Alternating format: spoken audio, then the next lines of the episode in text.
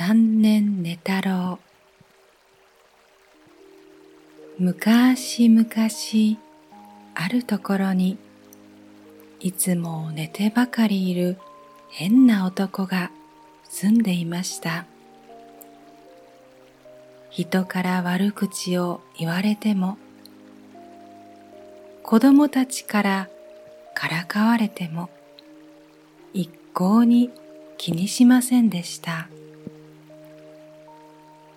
なんてやつだ。寝てばかりいないで少しは働いてくれないかい。ぐーぐーぐー。お父さんが頼んでもお母さんが頼んでもずっと寝ているだけです。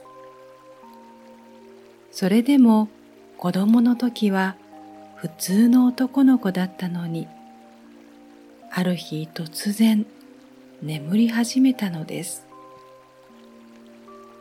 起きるのはどうしても我慢できなくなってお手洗いに行く時だけで戻ってくるとまた眠ってしまいました。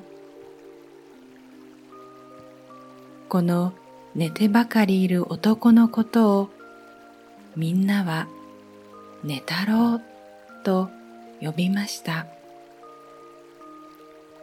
ある時村は干ばつで困っており、神様に雨をお祈りしても無駄でした。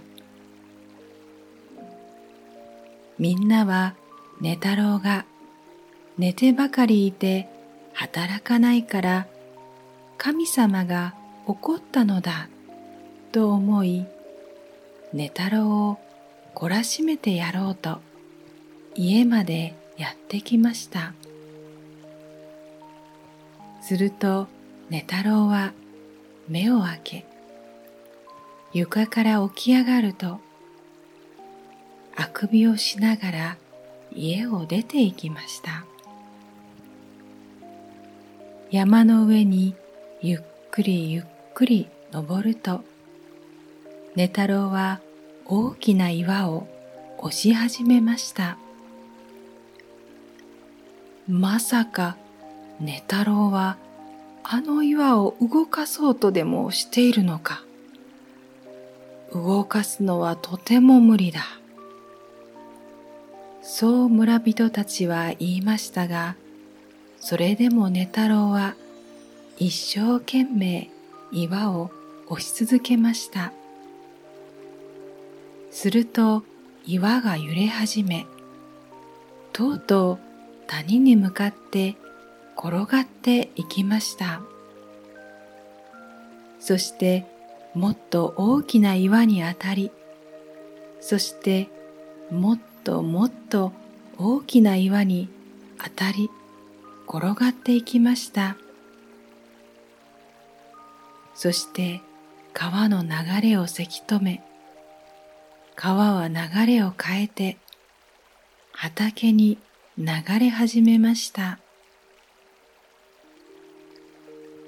やった水が来たぞ村人はみんな大喜びです。